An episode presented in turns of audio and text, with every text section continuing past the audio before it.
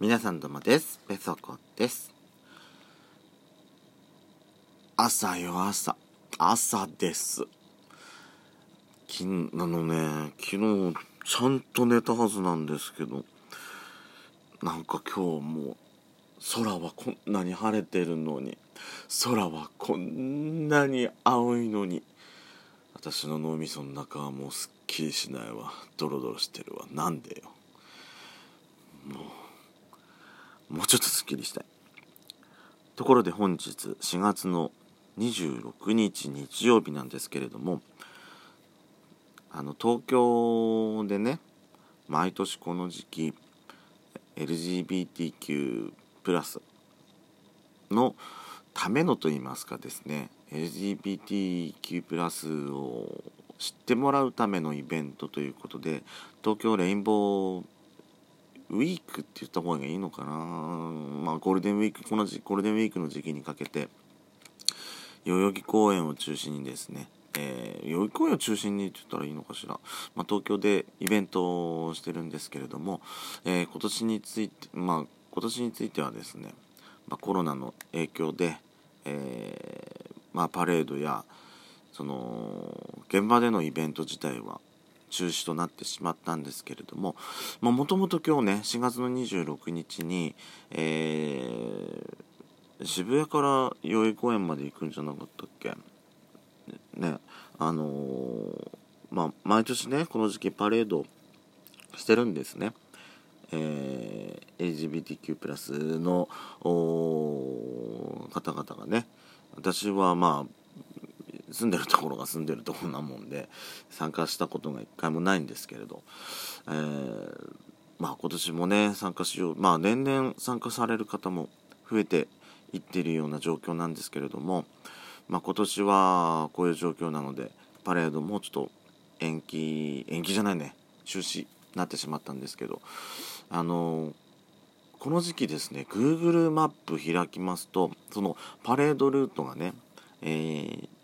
虹の虹のねルートができるんですね。ここがそこがあのパレードルートということでえー、まあこの日だけのね、えー、まあ特別なね、えー、やってるんですけれどもまあ今年はまあ中止になったということでまあ実際今年はね、えー、実際のパレードはできないということでオンライン上でおうちでプライドということで、えー、まあ、参加される方がねいらっしゃるかと思いますあのいろんなまあ参加の方法はやり方はいろいろあるみたいなんですよ。えー、レインボーまあ一番あれはレインボーフラッグとかなのかな？見たことある方いらっしゃると思うんですけどあのあれですあれあれあのー、去年の「紅白」でミーシャが赤組の鳥で出たミーシャが「えー、イントゥ・ザ・ライト」を歌ってる時にバックにね6色の虹の背景が出てきたと思うんですけれどもあの LED のねあれで LGBTQ のあのレインボーっていうのは6色なんですよ。7色でなくて、えー、赤オレンジ黄色、えー、緑青色青かな？で紫の6色のプライドなんですけどまあ今日のねペソドコもまあそれをイメージした画像をちょっと拾ってきてっていうかうん、あの無料で使えるやつだったんですけどもその6色をね、えー、やったやつをちょっと今日はやってみました。えー、まあ、そのレインボーを身につけたりとかあとはそのレインボーをでなんか自分でイラストとかねいろんなものを表現したりとかでもっていうのをなんかツイッターやインスタ上に上げて、えー、まあ、ハッシュタグおうちプライドおうちでプライドをつけてね、えー、参加するっていうやつがあるんですけれども、ね、私ね本当はねまあ中止になるってなった時におうちプライドをするってなった時に私も本当はねやろうかなと思ってたんです。あのー、まあここでは出しませんけどラジオ特上では出しませんけど私インスタでねあのレインボーのねビキニなんか履いちゃってそれをねあげようかなと思ってたんですよ。あんま露出しない程度に。買うの忘れちゃっててさ。まあ当然ながら何にも準備してなかったんで参加っていう形になな今日なんか見つかるかなそういうやつ。見つかればね出ようかと思うんですけれど皆さんなんかあげようかなとは思ってはいるんですけれども。なんかねなかなかそういうのにさこっちにいると参加できないんでこの機会にね参加できればなと思ったんですけどね。まあ準備が甘かったっちゅうそんなペソコさんでございます。ドスコイラジオスピンオフ「ペソドコ」「ペソコのそこそこどうでもいいこと」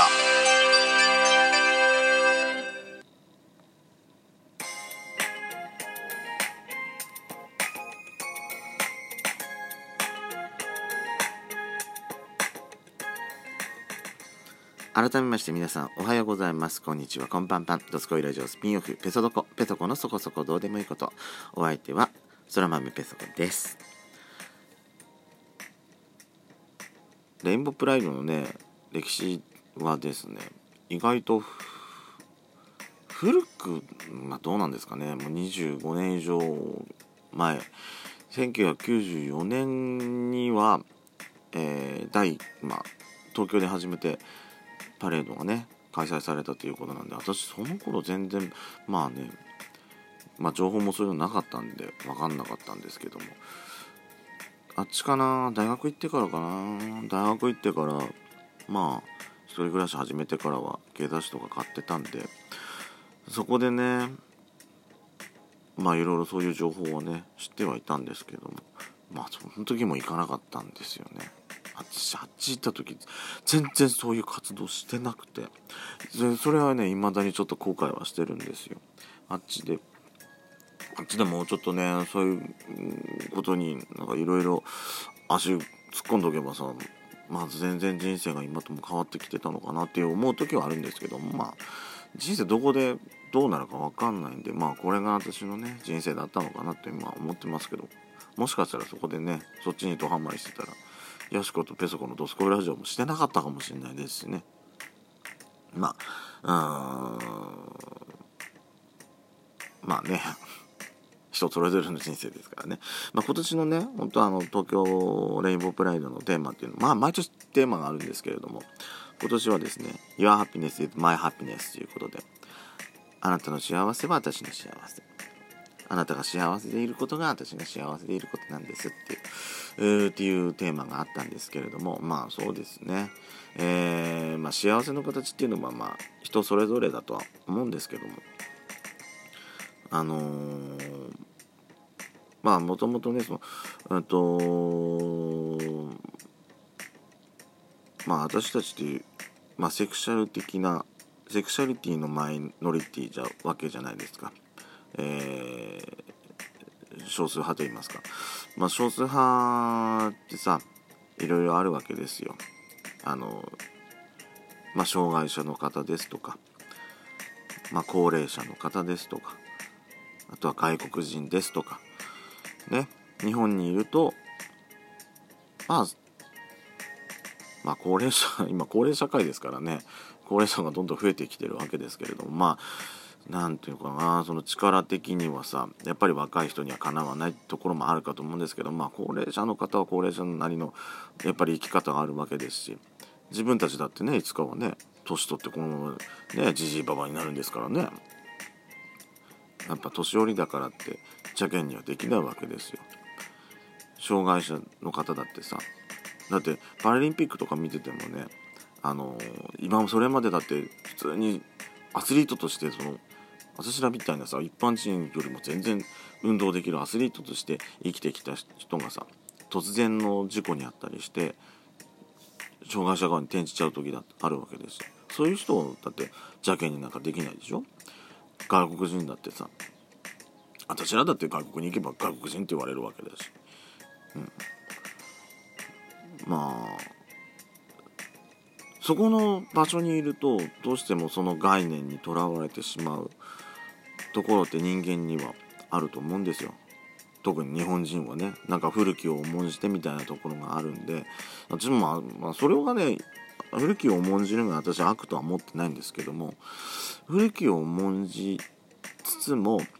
新しいことにもやっぱり取り入れるそういう柔軟な考え方の方がね私は幸せになれるんじゃないかなと思ってんですよ。だからねそういうことをまあ前にやっちゃんと「ドスコイラジオ」でも話しましたけどやっぱ周りの皆さんがね私らみたいな存在が本当に普通の当たり前の存在だと思って接してくれるっていうことが私らにとっての幸せなのかなって思うんですよね。うんなんか腫れ物みたいに扱ったりしないで。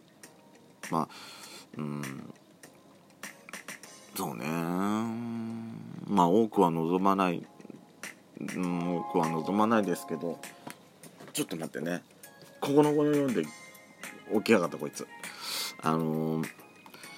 やっちゃんだからねやっちゃんはねこのことをねちゃんと話してたらやっちゃんさ逆にでもさレインボープライドっていうかあのパレードをさなんかも本当になんかもうああいうなんかもう街中でさ露出高い服着ながらまあ、街練り歩いてまた変な腫れ物みたいに思われるじゃんってやっちゃんはそう言うんですけど私はねうんそうともないかと思うんだな。でもそれがだってああいうのがさやっぱり一番さ分かりやすい LGBT の形みたいなとこあるしそれ以外にだって普通に歩く人は普通の格好でね服着な服着ながら歩いてるんですからね。いいと思うんだけどなと思うんですけど私は。まあこういうのねえー、まあ、私らも声を大にして言えるような存在になりたいかなと思います。ね。プライド大事にしましょう。それではペタコでした。